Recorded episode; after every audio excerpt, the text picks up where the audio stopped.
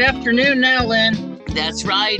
Coming up next, we'll talk sports and to Lynn's nephew, Tom Davis. And then around minute four, we'll talk about Zack Snyder's Justice League. Around minute 38, Disney Plus, WandaVision, and The Falcon and Winter Soldier. Around minute 45, The Courier. Around minute 54, The Oscars. And then around minute 57, Operation Varsity Blues. Around one hour and three minutes, The Simpsons 700th episode. And then around one hour and 10 minutes, Peter Jackson's Get Back with the Beatles. Peace and love. Illinois is losing to Loyola because they got the nun. Sister Jean. Yeah, yeah, never count do. her never count her out. My friend Margie went to Loyola and, and she messaged me. She goes, You know, you never can count Sister Jean out. And I go, Yeah, you know. Yeah, but she doesn't go to the games anymore. She went Well, yesterday. she's a or. Oh, she did? she's or she's she's uh she was there yesterday. Yeah, she She's traveled. 101. She's 101. Because she they didn't tra- she didn't travel to St. Louis. They had her her cardboard cutout here. And Are you enjoying your spring weather, Carl? Uh, no, because I was traveling. I was out of I was out of the state, and then I was in a building for 14 hours a day for three days. So I didn't get to experience anything like that. So Wow. that's okay. I'm and I'm fine with it because I enjoyed doing uh, the NCAA championship Division One wrestling was in town, and I worked the music for all of that. You might have heard my music on ESPN last night. Aha. Well, I have been watching Alina and Sister Jean's team, a Loyola, today, and it's not pretty right now. So we'll see what happens. Sister s- Jean, she they were here. Loyola and both Loyola and Drake were in the Missouri Valley. Well, they are in the Missouri Valley Conference, and so they were here in St. Louis, and I worked the music for those games too because they did not have bands this year because of the pandemic. So instead of having bands and me just doing the stuff for TV, I did all of the music for that. So that was fun. Aha. Well, it's back after last year being canceled, so it's it's uh, kind of odd, but it's also the uh you know there is still the pandemic and P- teams are still being affected by the COVID nineteen. So this is interesting. We have a special guest today that I've known since uh, he was born. My nephew Tommy. Hi, Tommy Davis. How are you today? Hey guys, how's it going? I Did- love the fact that Tom is out in his backyard in a hammock. I love that because, you know, it's 65 degrees outside. Yes, he and his wife are first time homeowners this year. So now he has a big backyard And Where a his- mortgage, where his wonderful dog can um I love his dog Ted and he loves me apparently because he is the minute I walk in the door Teddy's there and uh um and then they they live in Ballwin so they see deer in their backyard yes. That's his Yeah, thing they in ha- Ballwin. This is They the yeah this is a switch because they've lived in the city all the time. So that is uh an interesting but it's fun to have a backyard for the first time. You have patio furniture don't you Tommy? We're, we're- we're actually, excuse me, we're actually um, getting ready to. As soon as we get our stimulus check, we were going to purchase, uh, you know, purchase that, you know, because we're gonna have you and my mom and our uh, your sister Aunt Mary Claire, and we're probably gonna host a little barbecue. So hopefully we can get, hopefully we can get the the check. I know I know some people have already gotten it, but we haven't. But we're waiting for that to to do that. But yeah, it's great. My dog's out here too. Um, it's nice. Yeah, well Yeah. glad uh, to have two trees. well that's a sign of an adult getting patio furniture isn't it Carl It is. And not just uh, milk crates. our our, our uh, uh, assorted uh, lawn chairs that you've collected over the years. Well, uh, there's a reason to be inside because not only is there match, uh, March Madness, but we still have a big uh, run of streaming services. We're, it's been like I said last week, we had a week week of releases, and this week is the same, except for the big buzz news about Zack Snyder's Justice League premiering on HBO Max exclusively. So, with- do you want to start with the movie that is in theaters, or do you want to start with the biggest movie in the world that's already been out and that everyone has already seen, but only half of it? Let's let's start with Zack Si- Zack Snyder's Justice League, which is the official title, by the way. It's not called the Snyder Cut; it's called Zack Snyder's Justice League. Great. Well, I have a lot to say about this actually. And uh, I uh, went into it skeptical, but then I was reading about it a little bit beforehand because I actually could not remember the 2017 movie. So I looked up my review and then it brought it back. What I didn't like about it was this my biggest beef with all these superhero movies is it's like they are racing to get to the next one Right. it's it's never just self-contained and uh, uh, i had issues with Zack snyder's suicide squad that he produced which was just terrible and then you said and i quote this line often but i always attribute it to you carl Thanks. to use music as a substitute for emotion Oh, that's Suicide Squad in a nutshell. Yeah, and and I felt like that was used a little bit in uh, Justice League. Now, don't get me wrong, I am a huge Batman fan my whole life, ever since Adam West came on ABC in my childhood, and I have always. And then I did a backstory. You know, I went to the comic books, blah blah blah. So I have followed the Batman all my life, and I am a big fan of the new Wonder Woman Gal Gadot. Gadot. Get that. And yes, and also um I have uh, I have issues. My sister loves Henry Cavill as Superman. I'm not I'm not there yet, but it, this new movie sharpened it. So we have the Flash played by Ezra Miller, and I'm trying really hard not to think of him as Kevin. The and in, we need to talk about Kevin. yes, and I think But he he's, he's also done other things. He was great in Perks of Being a Wallflower. Yes, he was really good. And so he has, to me, he has stretched out. He's not like going to be forever known like Anthony Perkins was in Psycho. I do think that his splash is is fun. He he's he plays it as a kid, and uh, actually has a really good slow mo scene because Zack Snyder. One of the things that he does, I got to backtrack about the director. He has been in charge of the DC universe for Warner, but like he did Batman versus Superman, the He, dawn. he did of- Man of Steel. He did, yeah, he did Man You of Steel start. You before have that. to start at the beginning. You have to start at Man of Steel because that's where Right. it was. Well, if if we want to go back, his first movie, which he did at age 37, was 300. And that was his style, that's desaturated colors and and what he did with 300. Then he mm. moved on to the to Watchmen. Watchmen. He was the Right. movie director for Watchmen, which I liked, then- by the way.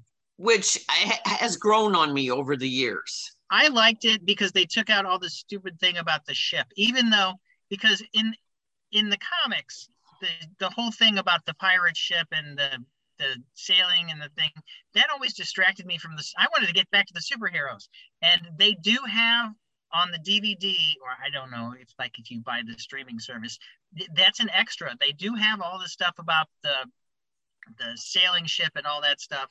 The things that I didn't like for completists, it's in it's a bonus feature. But I always thought that detracted from the main story, and I'm happy that it wasn't in the movie. Which I and I love Malin Akerman. I think she's fantastic in almost everything she does.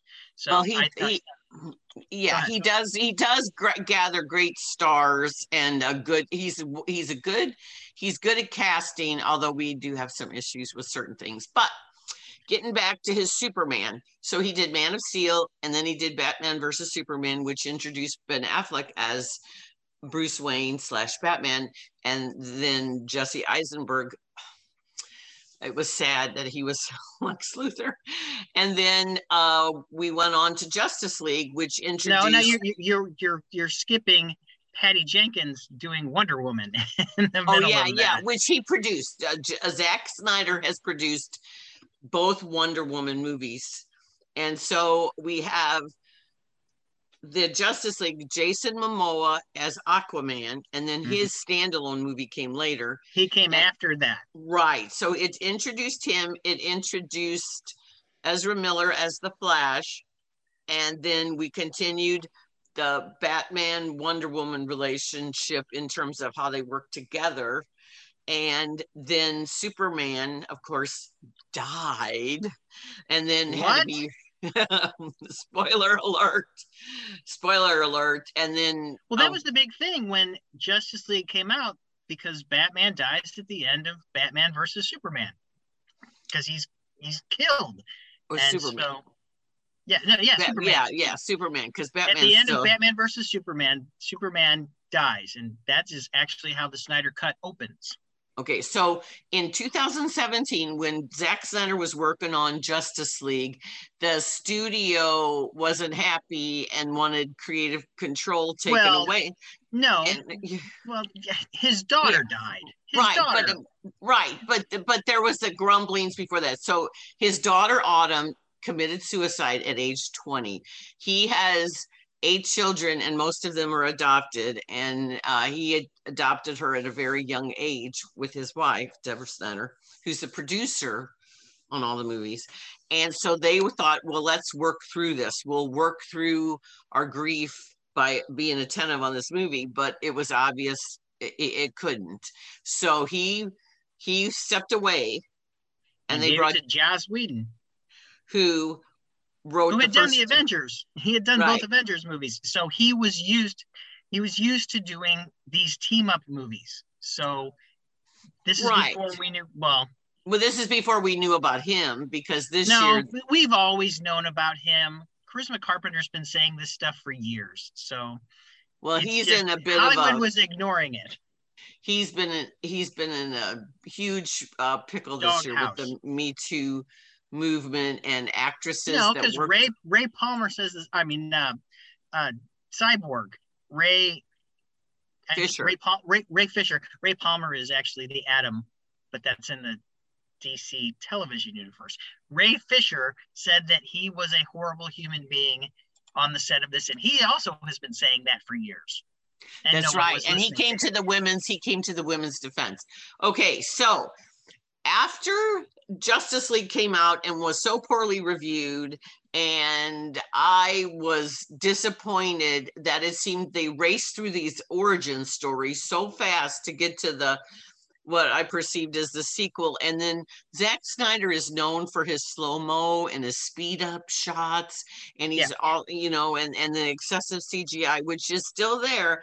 But the Warner Brothers people last year decided, well, you know what? The fanboys are just clamoring for Zack Snyder's cut on Justice League, and it was the pandemic, so let's do it. So they have spent an additional $70 million on this movie. But I will say, all 242 minutes of it are Zack Snyder's vision. Yes. Now, what I like about this um, from a non fanboy perspective, I like the way it looks. I like that desaturated colors and and how they do that. I think they have deepened the characters. I think there is this unmistakable, unavoidable sense of loss through the whole film that that permeates it and obviously because when you have a great loss in life it colors everything in your life. And so Zack Snyder dedicated this movie to his daughter Autumn. Mhm. it's at the end. And I feel that the the stakes are higher because you know they're going to save the world. And uh the doomsday aspect of what they have three villains this time not just Steppenwolf. So they they make it uh they make the stakes higher they make the team the alliance i think more cohesive. They give cyborg way more time. And uh, what i like about ben affleck's bruce wayne is that he is the aging bruce wayne. He has the weight of the world on his shoulders. Robin And- has just been killed. and he's weary you know there's that weariness and then he's got gray in his hair. And in this movie he's like a whole different character what they did in justice league. So this is i really liked how ben affleck plays bruce wayne in this film. And it's not to say that i don't because i still think the nolan trilogy is the bar and that's never going to be topped but I do like Keaton as Batman and I do like Affleck as Batman. I don't think you have to make a choice. I think what they do with the characters as they age. And I just, I really enjoyed this. Now, granted, it's four hours, hmm. so I had to take some breaks. It and you is, can. It's structured in that. It's structured in seven parts. Right, right. And the epilogue to me was great. And I'm not going to spoil it. I am going to say that I only watched the epilogue. That's the only thing I watched. And because I had heard everything and I, I and as I told you at the beginning of this, I did not have four hours to breathe this weekend. So I said, I can take out 25 minutes and watch the epilogue because I wanted to see it. Uh, the first thing that shocked me was that it is in four by three rather than 16 by nine. And that's because they didn't, it seems they only had uh, a lot of dailies to work through. They didn't have the whole 16 by 9, and so they didn't have all of the actual full shots to make a 16 by 9 movie, and they didn't want to stretch it. And that's the aspect ratio for people don't know what I'm talking about. It's like an old timey television set, or yeah, it, like it's TV show pre 2000s. So it's it's square, and it's it doesn't fill up the your entire computer screen or your your entire TV if you have a widescreen TV. So it's it's tight and everything is right there to see. Also, well, plan, well, plans are to have it in the IMAX at some point. So that that'll be good to see. Um, so I didn't see. I I read a whole bunch about it because I was traveling. So I didn't see the entire four hours. I only watched the last, and it's different. It, there are things that are different in this. New characters are introduced. Well, new new characters in the DC universe are introduced, including uh, people that have been introduced in other movies. People that we didn't know were in movies are in this movie. I'm not. I'm not spoiling anything. But then again, if you know about this movie, you probably already know everything that happened about it. And Billy, we, I like Billy Crudup as uh, the Flash's dad. Mm-hmm. And that's a whole other. That's a whole other thing too that we don't know about. Uh, the Mar- Miller. Go ahead. I was just going to say the Martian Manhunter, which right. Well, I, that's that's a whole part of the super on TV because I watched watched right now the only thing I still watch on the DC television universe are the Flash and Legends. I broke up with Batman I mean, uh, I broke up with Batwoman and I broke up with uh, Supergirl, and I never watched Arrow, and now that's off the air. But I watched all of the DC television stuff for a long time. So Martian Manhunter's been on Supergirl for a long time. Uh, Damian Haywood is him on Supergirl, and it's it's interesting. And Ezra Miller did a Flashpoint cameo on the Flash TV show. So they are they've already introduced the multiverse on all these shows. So it's many things can happen in alternate timelines and it's very very DC. Yeah, well, I was I I forgot about Diane Lane being Superman's mom and mm-hmm. uh, Lois Lane played by Amy, Amy Adams. Adams. I totally forgot that, and then all of a sudden they're there, and I'm like, whoa! And then uh, what I re- there's some really cool scenes. There's the one. There's a new scene with the Flash when he witnesses an accident. He's applying for a dog walker job because he's just and then he's you know kid. he's just one of those inept kids that can't figure out life, you know, and and he's really funny. And then there's this big accident um, in front and it's fabulous. You see a sesame seed from the truck driver's burger uh, fly which is really fun. I thought that was just a fun touch. And then superman when he's debating because you know how superman always has to debate his his destiny and his life and you know the, the the outsider the kid from space and the grown-up adult in this world. So henry cavill is hearing the voices of kevin costner his human dad and jo, uh, and uh, Jor-El, uh, which is Russell Crowe, right. in his head. So he's got Russell Crowe in his head, and he's got Kevin Costner, and he, they're all saying about you know his destiny, your his destiny. and everything. And then uh he flies into it's really majestic and then he just takes off flying and then there's the sun and it's just this gorgeous shot of superman. And if you buy into the superman myth it's really an and um it's just a breathtaking moment i thought.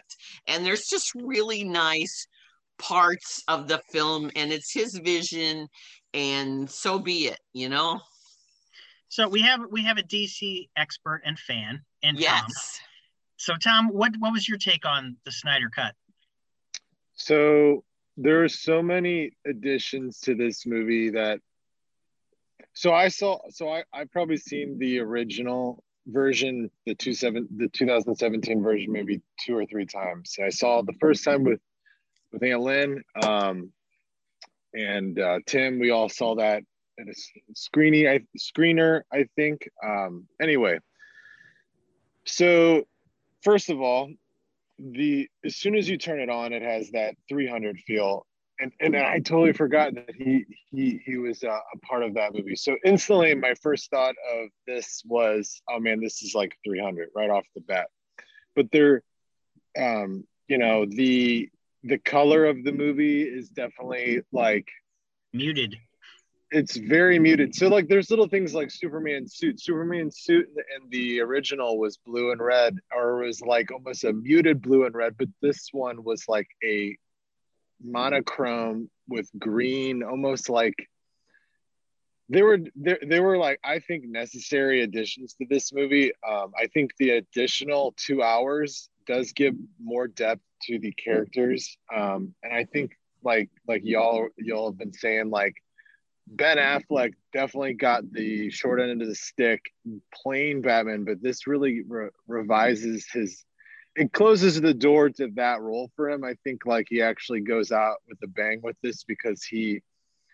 I don't think he was a bad Batman whatsoever. I think you, you take every Batman's different. There, I mean, there you you could say Michael Keaton's Batman and the Tim Burton films were the the where the bar is set, and then the Nolan version I still think this is a, a necessary part in the old the whole Batman um, universe, I guess. Yeah, yeah. yeah the so mythology I think the addition with Jared Leto's re- revision of Joker, I think they should have started with that almost more crazy Joker, like that straight out of Arkham uh, Asylum Joker, like just he almost his his face paint almost uh, mimicked uh, Heath Ledger's Joker, but it had more of a sadistic, of course, like Jared Chaos. Leto's la- his chaos, his laugh was a little off. You know, I didn't really,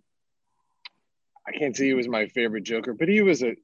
This was like necessary. This movie was for the fans, and it was very necessarily to fill all the gaps that were missed last time. You know, I think the big thing is too is like this the the uh, production company took hold of the movie and they really like sh- sh- stopped it you know? They really didn't like keep it open ended for a sequel like the i you know Yeah. the the original just kind of ended. This one like really opened up eh, so many other things um even though it was 4 hours and to your fans and listeners it is more. It's it's a long four hours but then it also kind of goes by i watched the whole four four hours and um in, in, in one setting? in one sitting and it was uh it was long. I think like it's unnecessary to have that much time in front of a screen but it, it there there were things that um there was you know like for instance like yeah cyborg i loved like the additions to cyborg because he was like a new character that came in this movie and he didn't have any to my knowledge, he didn't really kind of like appear in anything else. He kind of just appeared in the Justice League. So they kind of were just like, he was teased. He was teased in that uh, Angela Bassett and Ben Affleck scene in Batman versus Superman. Like when she hands him the right. files, she hands him the files. Yeah. He's in that. He's so he was teased, but he wasn't. He wasn't. uh Yeah, it was. uh The files were given to him, and yeah, that's right. right. And and and he. So there was a little bit of that, but there was. um I'm sorry. You know, I say Angela Bassett. Uh, I meant Viola Davis. Viola. Davis. I honestly think of all of all the Alfreds, I think Jeremy Irons, and they don't even. I've never oh, heard this great. conversation. He's my favorite one. He is he's, so good. He is really good in this. Michael I still love too. Michael Keaton made me cry in Dark Knight Rises. So. Michael Caine was definitely a good Alfred, but I, I think that Keaton. you did, but it's okay. But the Michael Caine he was great. He has like a wholesome fatherly figure to, to to the whole thing, but but but Jeremy Irons has this rough and tough, this mechanical, like almost like he's the he's the reason why Batman, you know, um, you know, because like in, in Nolan's Batman, you know, uh, Morgan Freeman kind of played that role a bit, you know, and and, and Alfred Lucius, was kind of Lucius more. Fox, Lucius Fox is a different kind of Batman ally who was introduced. He wasn't in the original Batman uh, mythology. He was introduced later. Sure. Now, but it, I, I understand. I understand what you're saying. I also think it's a generational thing because you can see that, like, even for even in in the Nolan or in the Nolan with Michael Caine, you think that you know you get the age thing, but Jeremy Irons, you think that Jeremy Irons is young enough that his Alfred could actually still do something instead of like Michael Caine being trapped back at the uh, Batcave. Right. yeah. Did, did you get the sense what I uh, what I took away from this as the major revision or the addition, the depth of it was that there is this family, this sense of family that runs through each story arc this time that wasn't in the first one. And I thought that was the the best takeaway for me was that each of them had this story arc about family that resonated deeper. The Flash with Billy Crudup as his dad, uh, the Cyborg with uh, Ray Morton as our yes, his, his father two times Ray, over. Not Ray Morton, Robert well. Morton. Robert Morton. And then and then uh, Wonder Woman when the villain is taunting her about her family and the look on her face and and uh, it's just I just felt that that was really cool too because Zack Snyder had, was trying to get this sense of family with these people, these six superheroes. And and that's also another thing that Joss Whedon was brought in to lighten it up. And and, and since I only watched the epilogue, I'm guessing, and I, I don't know this for sure. I'm going to ask you both. Uh, I'm guessing the Wonder Woman uh, bank heist is cut totally. Because no, the, no it's not. It it's still not. in there. It is actually extended. It's wow. uh, and they give you more depth to it. They give you like a, a long shot view of the briefcase, which carries the bomb, which you see in the original more Hitchcockian. It, follow yes, it follows like it follows that the whole time. So it's just a long scene. Um, there's a lot of long scenes, and also, um, you know, like the, you know, one thing I'll say is is that they've made two Wonder Woman since this movie. It's the only uh, movie to actually have uh, have a movie after this, and it mm-hmm. really it really aligns to that. But the the Aquaman one actually it kind of they kind of shot them.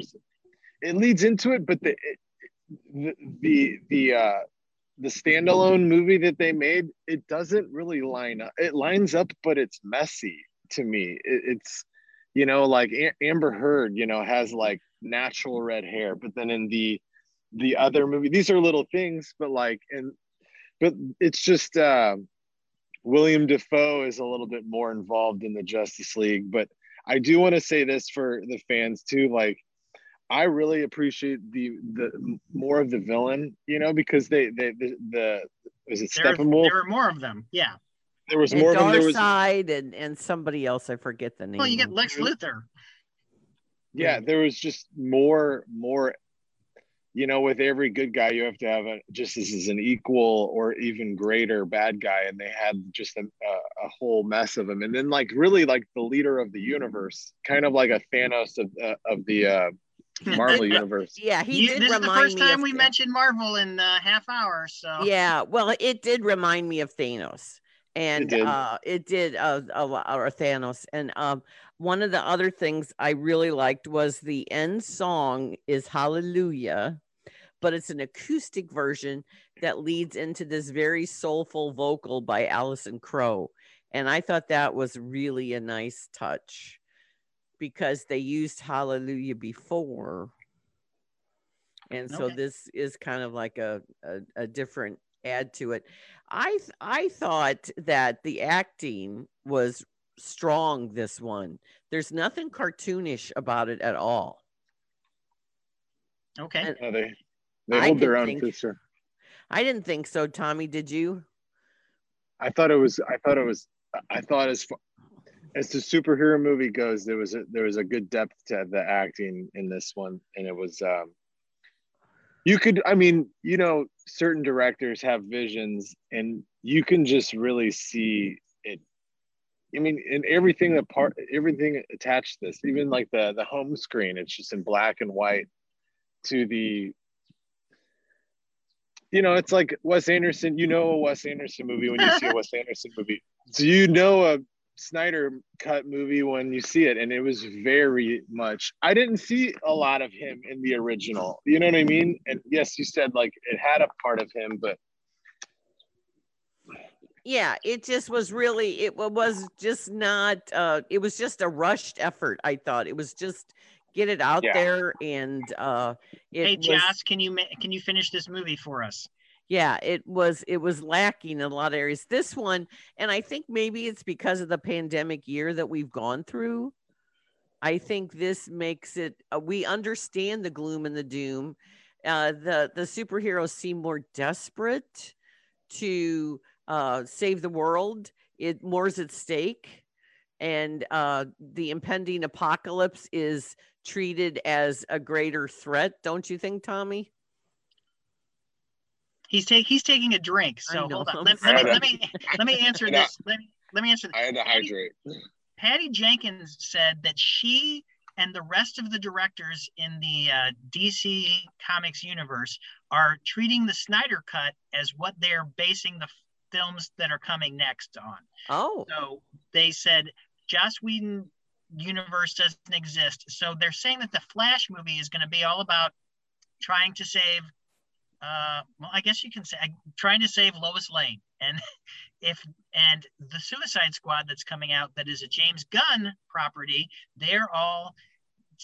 I would be worried about Harley Quinn in the Suicide Squad sequel, and I and oh, Viola Davis is going to be in the Suicide Squad.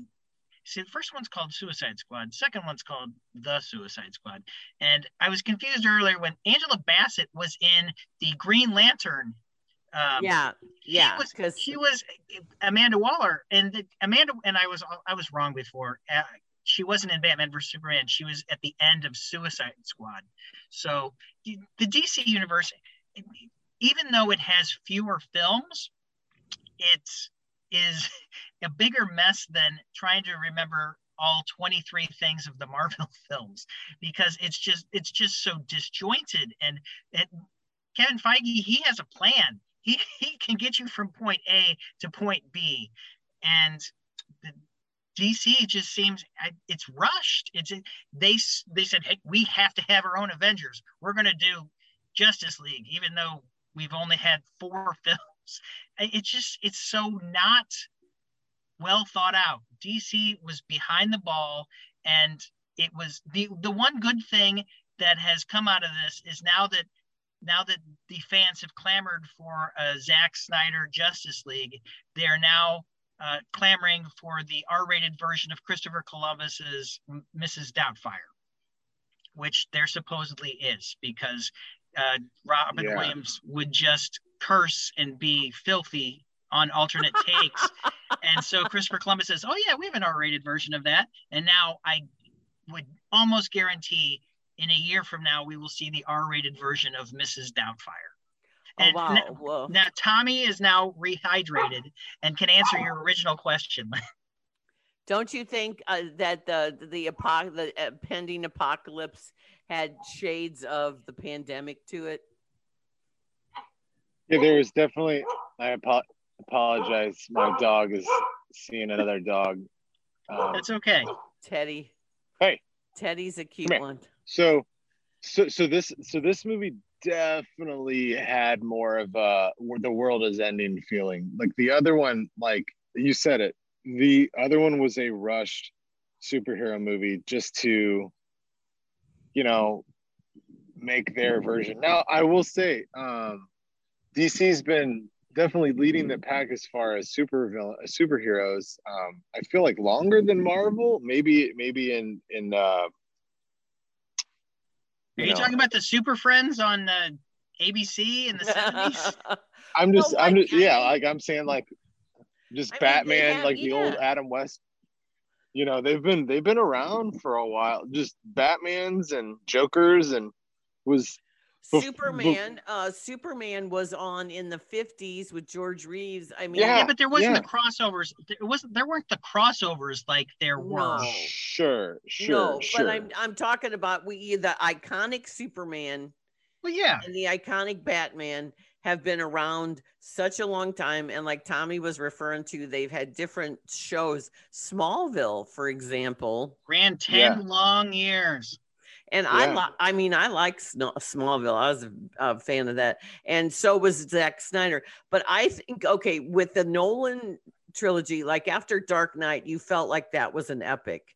I think after this Justice League, you feel like this is an epic. This is his vision. He got to see it. There's nothing on the cutting room floor. I can't imagine. yeah, I yeah, they I- really they really put it all in this one. I mean, and you feel that in the movie. You're like, if I this would could say have stayed out. they they yeah they they really didn't do their that the DC. They really could have. They really missed out on the mark. I mean, they really should have waited for this version first. Now, it maybe maybe cut it down an hour. I think it would have been beautiful. But Well, it's a miniseries, I- isn't it? It's a seven part miniseries. Yeah, It really, really it- is. Yeah, yeah, Yeah. And I do think it fleshes out the characters more. Now, uh, this is a world where we need superheroes right now because obviously the past, uh, oh, how many years? At least uh, ten years, we have been seeing comic book and superhero movies, and it's great escapism. And with the world the way it is right now, the superheroes are very prominent again uh, we can switch to the MCU on Disney Plus. We have the the end of WandaVision. And Tom, if you have Disney Plus, I highly recommend WandaVision. It is He's seen it already. brilliant. Brilliant. actually, I actually just got uh, Disney Plus like a like two or three weeks ago. So uh, yeah, I'm a little late to that party, but no, uh, I think that's uh, I, I think it's a really it's a necessity having Disney Plus. But I, I I'm I'm a little confused though because I thought like, and granted like. I, like I'm, I'm pretty big uh, superhero fan, and I, you know, but I, you know, are they just making all of these into series? Because I mean, in a, as a business point of view, that's a smart move, but you know, keeps the fan wanting more. So I, Well, I, I realized There's go go ahead. No, I, I saw that it's seven. There's like a seven episodes to WandaVision, so it's pretty much like a TV show. No, TV it's show. nine. It's nine Ni- episodes. nine, nine, Nine Oh, and it's so it's so good. It is so good. Well, it, some people So- are disappointed by the ending. So the the the Falcon, that's also No, that's another six. kind of. So there's six of the. I thought that was a movie coming out. It's one a six-hour movie, and And it's a, so is and- Loki. So all of these. Yeah. But but They're just also, spinning off. They're spinning off people. But this uh, Falcon, and I called it the other night on the radio, and I apologize to him. I called it the Falcon and the Snowman, which That's is the- dating that's- myself. that's you know. Sean Penn. I know, and and Timothy, Hutton. Hutton. Yeah. and and uh, so I'm dating myself, and then and so Falcon and the Winter Soldier is Anthony Mackie and Sebastian Stan teaming up to find the next Captain America And Don Cheadle. because oh, really? because at the end of Endgame, we know the Cap retires. Right. He grows why do he you- grows old with Peggy Carter. Why do you think they have two two guys instead of one? Because one couldn't carry a movie by themselves. No, it's it's the fa- they've actually done comic books together. The the thing is that w- at, they they had a chemistry when they were together in uh, Captain America: Civil War, and they said, you know what, we can make something out of this. And at the end, when Cap retires, they are together, and they're trying. But they were both friends of Captain America, and yeah, what's what's what happens when uh, the two things that are uh, keeping this glue captain america was the glue that were keeping the falcon and the winter soldier together what happens when that glue's gone? So they weren't friends independently they were friends because of cap and now cap is gone. And i will say i have not watched the falcon and the winter soldier because of everything i talked about 45 minutes ago. But i do know that episode one ends on a cliffhanger. So it they're structuring it just like an old timey movie serial. And I hear that the first 10 minutes of The Falcon and the Winter Soldier will make you want to watch the next five hours of it. cool, cool. I mean, that's oh, good. very smart. cool. Yeah, I, I couldn't do it with the with everything going on. I planned to, but I did finally f- finish WandaVision. So It- and some people are saying it's still Wanda does. The problem with WandaVision is that Wanda doesn't pay for her crimes that she has done, and it doesn't set up whether she is going to be a protagonist or an antagonist in the Doctor Strange movie, which we don't know. And so uh, that is something that Watchmen and sev- and several other properties, I, I want to say the boys on Amazon, whether uh, and, and also the Incredibles, whether superheroes are responsible for their actions in the real world. And you can also say Man of Steel too. That well, that was the whole. That was yeah. Well, that was the whole Civil War. right. And so, and has Wanda really? She has had grief, but as she says in the final episode, and this is not a spoiler, can these? No, if you told all these people why I did it, it still wouldn't change their mind, and it, it won't. You were they were trapped up there, even though it was only for a week or so. yeah, the entire WandaVision only takes place in like week or a week or two, and so and it's right after the as they're calling it the blip. I I prefer the the snap, but no one knows it. They all call it the five year blip, and it just it just once again makes me angry at Iron Man because he is so selfish that the rest of the world is suffering because Iron Man made that choice to just to have it, I, and I understand as a parent to have your daughter do all have everything, but the rest of the world is suffering because of the choice you made. They five lost years, and I understand that Falcon and Winter Soldier addresses a lot more of these things. And Falcon and Winter Soldier was supposed to come out before WandaVision. Because of the pandemic, they pushed it back and flipped the two. And so this I understand that the Falcon and the Winter Soldier is more of a what you're expecting from the Marvel Cinematic Universe because WandaVision was such a change and the powers that be thought it, thought that WandaVision needed to come out in the times we live because of the tone that it set. But Well, they're taking place concurrently, I believe. Well, WandaVision has been so busy uh, with with the, the cleverness of it. Like each episode for the first six was based on previous sitcoms, Right. and uh, that was genius. And then uh, the music, which is by the Frozen duo, hmm uh, their Anderson Lopez family. yes, their uh, music editions, their theme songs, brilliant. Yeah. Just there's so many cool production values in this, and especially if you understand Bewitched, if you were alive during Growing Pains and Full House and all those, and then the the end one, which With is Agatha. which is Modern Family, just cracked me hmm but yeah, no, I just thoroughly enjoyed and the costumes and everything that was I think. WandaVision will win a lot of Emmys next year. Yes, yes, I think so too. year. And I- hopefully Elizabeth Olsen wins also. yes, I think Elizabeth Olsen should win, and I also think Kathryn Hahn should be nominated. Okay. So let's move on to a movie that is out this week in theaters that we saw like what a month ago, Lynn? Uh, no, actually, uh, I was offered the link. I have gotten four links, and none of them have worked. so you didn't get to see the courier. No, and I'm My- really upset about it because they kept sending me the same link. And it said every time I logged in is something's wrong with your login. Well, all you have to do is I you could have called me. I would have just told you just click it because somebody else had that same issue, and I I kind of walked them through it. Well, darn it, because they did. I contacted them three times. Oh. And then after the last one, it was too late. And I said, I'm moving on.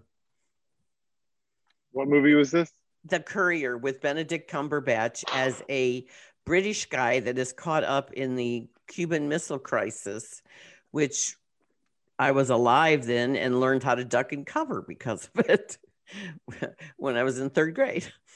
Well, I I enjoyed the movie, and this is one of those movies that's based on a true story.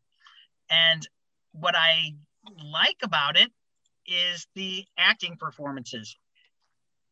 What screwed me up was, you know what happens to me, Lynn? I go into a deep dive afterwards, and then that ruins the whole film for me Right. because it's based on a true story. It's it's a true story of this.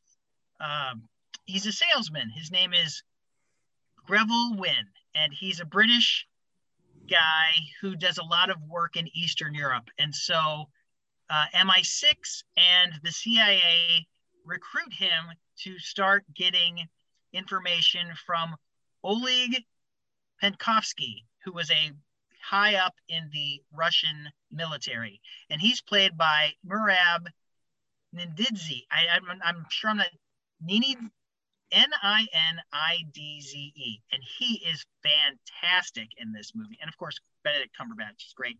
And you like that uh, Jessie Buckley is in it, Yes. playing, playing uh, Mrs. Wynne, and Rachel Brosnahan from Marvelous Mrs. Maisel. She is the uh, CIA rep, and so they they find out. Actually, initially the MI6 doesn't want to deal with him, and they're like, eh. and then the CIA kind of pushes them into doing it, and then they find out about the Cuban Missile Crisis, and you Khrushchev is crazy. That's that's what's going on. Uh, Penkovsky he doesn't like what Khrushchev's doing, so he wants to tell the West, and it is very, very um, Tinker Tailor Soldier Spy kind of kind of movie, and so it, it's a spy movie, and it actually happened. And that's what is good about the movie. I Well, the acting the acting is great. Well, just to backtrack, the Cuban Missile Crisis, JFK was president and Nikita Khrushchev was the Russian prime minister and our premier, whatever they call him, who what's Putin now. And uh they had this is when uh, Fidel Castro in Cuba went communist Yes. and uh, so they were Russian ally. And the reason they call it the Cuban Missile Crisis is they had four missiles that were targeted for the U.S. It, and they and were, it was they were housed in Cuba. escalating. Yeah, it was escalating, and they had to de-escalate it. Yes, but they wouldn't have they wouldn't have found out that the Cube that the missiles were in Cuba if it wasn't for uh, Penkovsky letting the Americans and the West and the British know about it.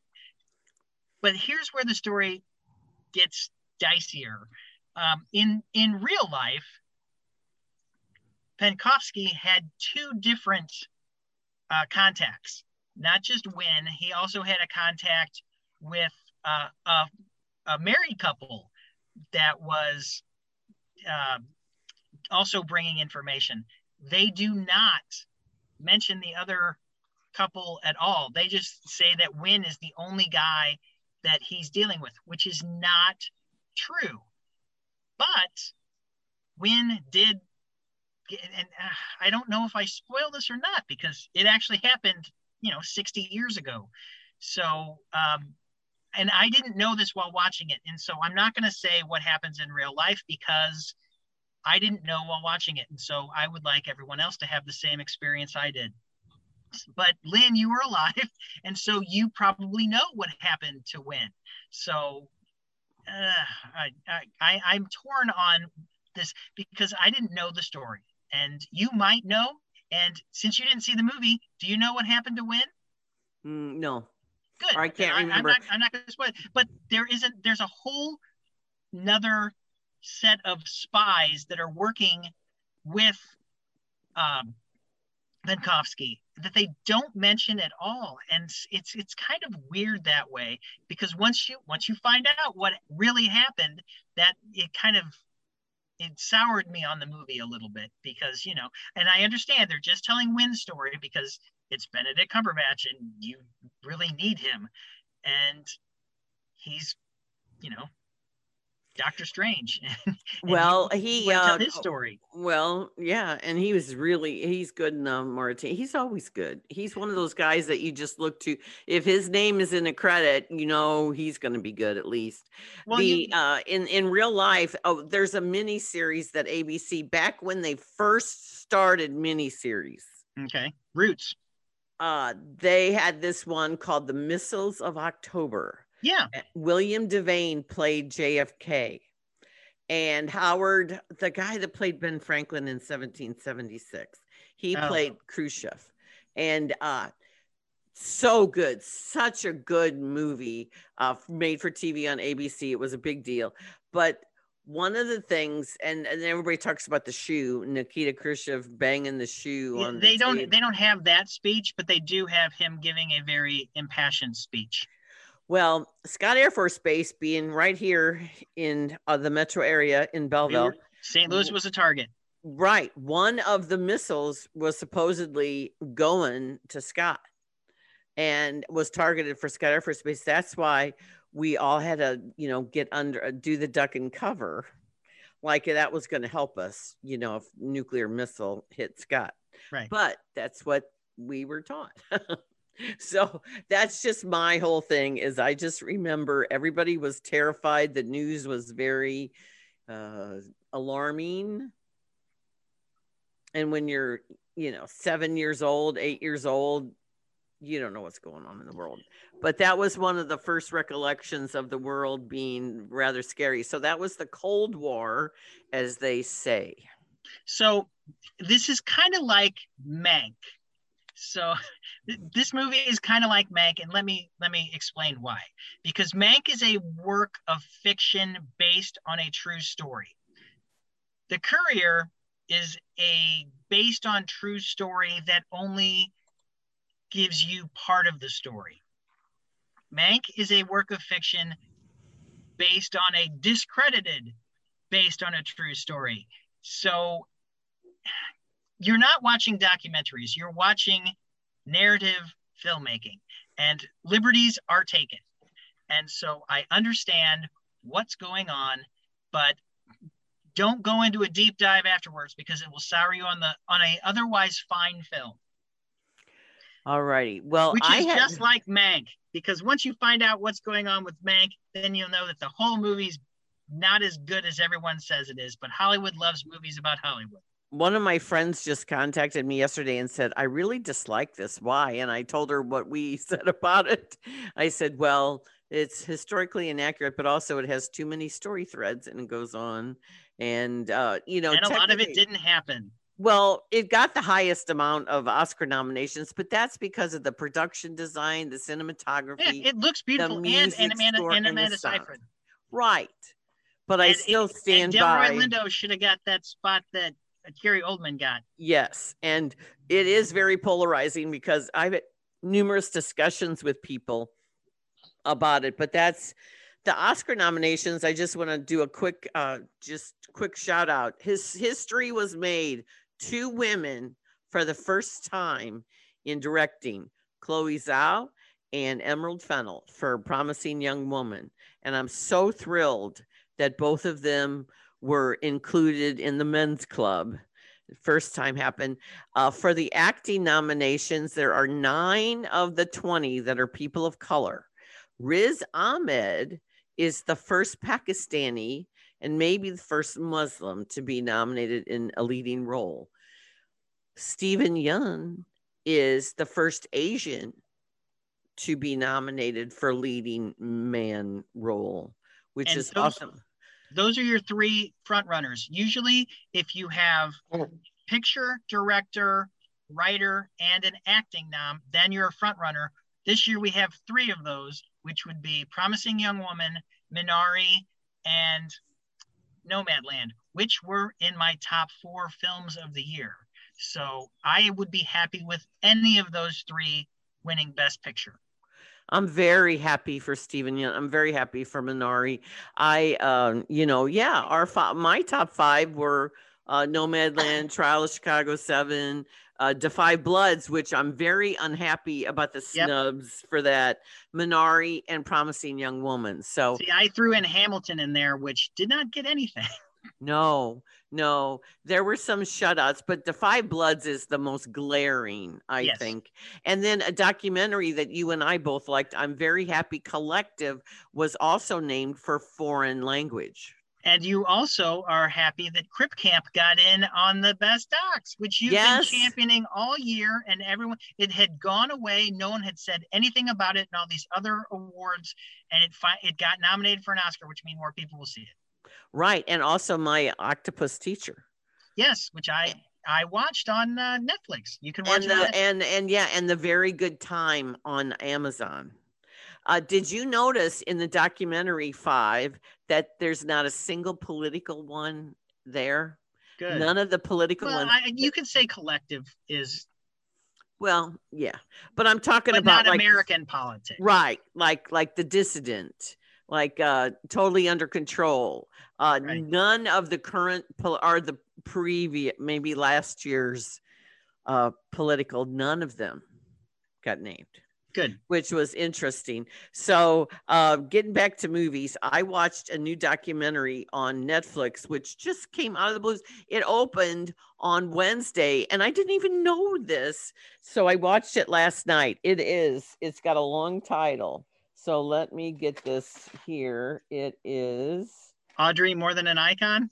No, actually, I'm going to watch that later because it's Audrey Hepburn, and that's just going to Oh. be wonderful. Because what a gracious and beautiful and elegant woman, and what a talent! And uh, the the it's you know it's a typical it's a typical showbiz bio. So I'm gonna, but they said never before footage from her family, which will be nice. This is what I watched. Mhm. Operation Varsity Blues, the college Oh. admissions scandal. It's it's it's about it's about Lori Laughlin and her family and the guy who does clothes for Target. Yeah, well, very interesting. The conversations are real in this. I would call it more a docudrama because Matthew Modine is Rick Singer, who's the mm-hmm. mastermind of this whole thing. It's an hour and 39 minutes, and it's directed by the guy who directed Tiger King, Chris which Smith debuted a year ago this week. and uh, written by Jon Karmen. So they used the the uh, conversations.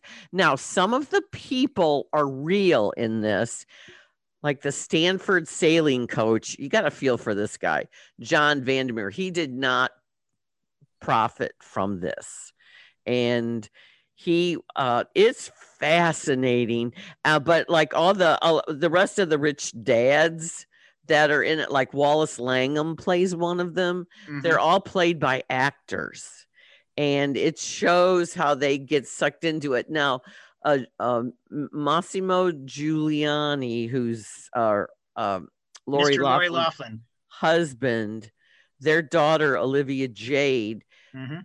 footage of her is used so that part is real they don't have mm, actors reenacting them but What about some- Felicity Huffman? no i mean they don't they they go more towards the the ceos the guys that are gazillionaires the hot pockets heiress.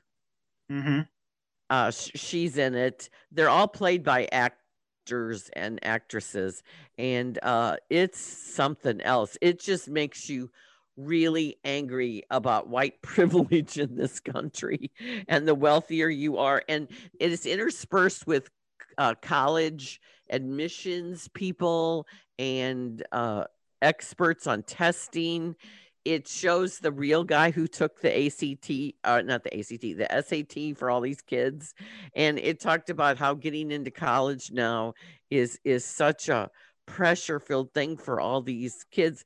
They have an author of The Price is Golden. They have somebody from the New Yorker. So all these real people are the talking heads, and then they dramatize the story. And Matthew Modine looks exactly like this Rick Singer and it's it's an interesting portrayal of the guy so it's really based on on his story but it's just kind of a strange film in terms of it's got the real document the documentary parts of it and then it's got the fiction the hmm reena- reenactment it's not fictional it's So it's like real. a it's like a really long episode of unsolved mysteries, except we already have solved these mysteries. These people were cheating the system.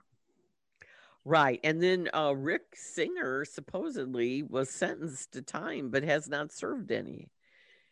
But he turned on all these people to save his ass. He turned, he trapped, like he called up when the FBI, you know, confronts him. And then, then he willingly gets on the phone and traps all these people into incriminating themselves. Wow. He also pitched it as a reality show. Yes, they show that. So it's really fascinating. I recommend it to anybody who likes real life things and especially what all went down here. And it also gives a little bit deeper knowledge because I didn't pay attention to the mechanics, but the Stanford athletic director, the woman that was taking 10,000 or 20,000 a month from Rick Singer, whoa. It's not uh, it's not it's not a good month for Stanford athletics. Anyone that watched 60 Minutes a couple months ago and then the wrestling championships this week, uh, that they all wore they didn't wear the colors of Stanford because they canceled the wrestling program, and yet uh, they they had a national champion um, from Stanford, and they all said save uh, Stanford wrestling. And there was a huge chant at the arena last night. There were only 3,000 people at the arena, and they still were all chanting "Save Stanford Wrestling." So, Stanford athletics does not have a good look right now. Wow. Uh, on a really good note, Promising Young Woman came out on as a DVD and Blu-ray this week, and it has extras. Ooh, I would like to see the extras. I love that movie. Yes, and then uh, the Oscars now. We're in award season. Mhm. They've decided that they're not doing any of the Zoom stuff. No, That's it's gonna- out. It's going to be at a train station that is going to be open.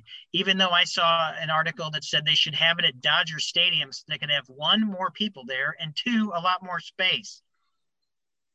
Yeah, it's going to be open air. I thought the Grammys did a good job. I don't know if you watched them, but I, I did not. I was in in a vehicle. Oh yeah. So I enjoyed um that tonight on television. Tommy, you will have to set your DVR for this. The Simpsons 700th episode. They're going to have a new couch gag in the, op- in the opening. Oh, really? Bill Plympton, Bill Plympton has done uh, couch gags before, and this one, this one is very Bill Plympton-y. And I have seen 698 episodes of The Simpsons so far. I have watched them all, not missed a single one except for the last two weeks since I've been traveling. But I contend that The Simpsons has had dips in qualities, but they are still later seasons can be just as good as the early seasons. I know Oh. that's blasphemy to some people. No, um, I'll watch because the kids and I every Sunday night that was our ritual together. The Simpsons, except when it was on Thursdays, but when it was, that was up mostly, ag- when it was up against the Cosby Show. uh, this was when uh, we watched every episode Sunday night, dinner before, during, or after, and then they both left home for school and places beyond, and then I never watched it really again. But I will catch episodes of it, and they are still hilarious. They're still so a cutting edge with the humor and the topical humor. And uh, but tonight we're gonna find out more about Ned Flanders' past, It's a Christmas episode. and uh, there's going to be some things we there's going to be a room that we have never seen before in the Simpsons home. And you've seen it every single time there's a shot of the house but you've never you've never seen this room before. So and it's I'm, a christmas episode. So that's it's weird because it, it all started in 1989 with a christmas episode. Oh and yeah, so episode 700 is going to be a christmas episode also. What's the name of the dog that that Homer brings home? That santa's Christmas- little helper. That's it. you might know that i'm a simpsons fan since my daughter's name is maggie. Oh, that's not why but I didn't think so, but I was like, oh. So but that's Tom, it's her nick it's not her name it's just her nickname because it's marguerite named after my grandmother but we call her maggie because i love the simpsons but it's coincidence uh-huh. So Tommy, have you still been watching The Simpsons? Can you hear me? Um, not not really. I mean, I mean, I've you catch an episode here and there I've uh here and there. Yeah, I'm not dying to watch it or anything like that. I mean, there's just so much stuff on TV now. It's like, how do you have, you know? I mean, right, like right now, like I, I probably won't be able to to watch the the 700th episode just because of uh, March Madness and and the crazy of that. But um, the, I'm a fan of The Simpsons and always will be, and and and you know, it is a it's a good show for sure. do you, do you believe that they stopped being good after season let's say 12 No. No, I think they're I think like like Lynn said, they're cutting edge still. They're still um I mean there's a reason why you're still going like this strong after 32 20 something years. Or yeah, like it's you're just setting a standard every year. And I think they could I think they're gonna be done when they're just done. I maybe they're trying to get to episode a thousand and then call it a day. Uh, they But, said uh, no. They they said they're only they're only set to episode. It would take twelve years to do that, and right now they're set to episode uh, seven hundred and fifty something, and they said they'll go on from there. Well, they've been renewed for 33 and 34. Well, yes, but that would be seven hundred and fifty because they only make twenty two to twenty five episodes a year, depending on what Fox orders. That's right. Man. That's right. But yeah, no, it just it's just one of the uh, the classics uh, that um, people should be more. Uh, Appreciative. yes, that's You'll the miss word it when it's gone. I was looking for, and they Yeah, do they have true. predicted the future. Yes, they a lot. Yeah, I always watch the Hot Treehouse of Horror episodes, and uh, I'm a big fan of whenever they do uh, have certain people on, and their their guest list for the voices is unparalleled. I would say there, there's an episode from this season, season 32, that is one of the all time classics. It is a parody of a Hallmark Christmas movie. And if you haven't watched The Simpsons in a long time, you will appreciate the humor and the parody and the amount of detail. If you've ever watched a Hallmark Christmas movie, you will know that it is very well researched and very well done. It is fan, it is one of the best Simpsons episodes in a long time and belongs in the pantheon of best Simpsons episodes ever. Even though there are 700 to choose from, this is I this is in the upper echelon. Well, wonderful. Um, on National Geographic right now, we've got the uh, Aretha. Aretha Franklin Genius episode, and it's going to air today through the 24th at 8 p.m. Now, since it's a part of Nat Geo, does that mean it's going to be on Disney Plus? Yeah. Also. Yeah. And and it's Cynthia Erivo. Yes, Oscar nominated. Uh, she has she is an Oscar away from having an EGOT. Yeah, she is the Tony winner for Color Purple. But she she was already Oscar nominated, so she's very close. She's uh she's fantastic, and uh, the movie Aretha will be out this year with Jen for Hudson, mm-hmm. and uh, they have uh, started to Hollywood's starting to uh, be more hopeful about film, and In the Heights now moves up to June 11th for the opening instead of June 18th, but it will also be on HBO Max as the Warner Brothers canon is going to be. And then uh, I saw Ringo Starr, it made me so happy to see Ringo present the record of the year last week on the Grammys because he was looking hale and hearty. And he is now uh, on on television doing interviews because he's got a new EP out called Zoom In and Zoom Out. And then he's got a book on the 30 years of Ringo Starr's All Stars. And his excitement over Get Back, the Peter Jackson documentary about the Beatles, is real. And he's seen part of it. And he's been, uh, you know, Peter Jackson, Jackson has shown him some of it, and he's really excited because and that's going to be on. Is that Disney Plus? I'm not sure. Or HBO Max. I'm not it's, sure. It's on. It's on one of the streaming services because I watched the trailer for it, and I think I'm looking it up because I'm not sure, and I'm I'm really looking forward to seeing it. Oh, I know. Uh, uh, Ringo was talking about the original documentary that won the Oscar, Let It Be, about how that was just all one tone and it was very glum and somber. And he said we weren't like that during the recording session. And this film will show how much they they actually cared for each other and what a unit they were and I'm really excited about that. He says peace and love every day. Peace so and is, love. Peace and love. so that's a good thing to end on, Carl. You got anything else going?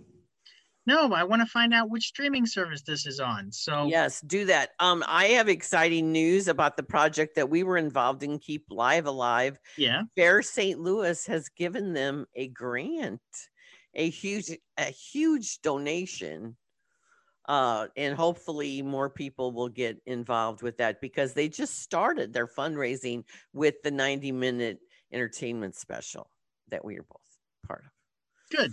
So that's exciting. Anything going on in your life, Tommy? You want to give a shout out to? You know, I'll want to shout out my wife Sabrina and my brother Pat and family and friends. So that's all I got. Well, that's pretty Thanks good. Thanks for having me. Well, thanks for coming on and talking Justice League. And uh, yeah, anything else you're watching that you uh, want to tell people they should be paying attention to? Let's see. I'm looking forward to Kong versus Godzilla. I'm, I guess you, I guess I haven't seen it, but I'm looking forward to the uh, the list of HBO Max uh, movies coming out soon. So now, uh, do you want to see the because that's going to be at that's going to be at the Skyview, and so would you want to go see that in a theater, even no, if it's in a drive-through? No, you want to watch it a, home. I have a really nice TV, so I'm totally good. yeah, don't room. don't you have like a 65 inch? Because we watch Wonder Woman on his 65 inch TV. Yeah, we, we yeah, it's it's a good TV for for in home screening. So, and I was right. It is going to be on Disney Plus. Ugh took a long time and it got there because it's produced by Walt Disney Pictures and Apple Corps. So I see this. Illinois is getting ready to lose. Um, to an eight seed. It's a number one seed getting ready to lose in the second round of the draft or the uh, March Madness. It's crazy. So wow. unpredictable. That anything can happen. You got to play. That's why they play the games, Tom. Yeah. Oh my God! That yeah. Look at them all. They're just all going crazy. Yeah. Oh. Sister Jean. Sis, sis, it's Sister Jean. Sister it really Jean. Is. You cannot out. I'm sorry. I was taught by nuns. My, you know, my my academic career. You cannot count out nuns. It's so crazy. oh man. Well, oh, guys, well, th- yeah. Thank you for having me. Well, thanks. We are, uh, yeah, we're we're we're we're we're remodeling our bathroom, so um, I got to get to work. Wow. Well, I hope, to, I hope to see another uh, film with you at the movie someday, and uh, yep.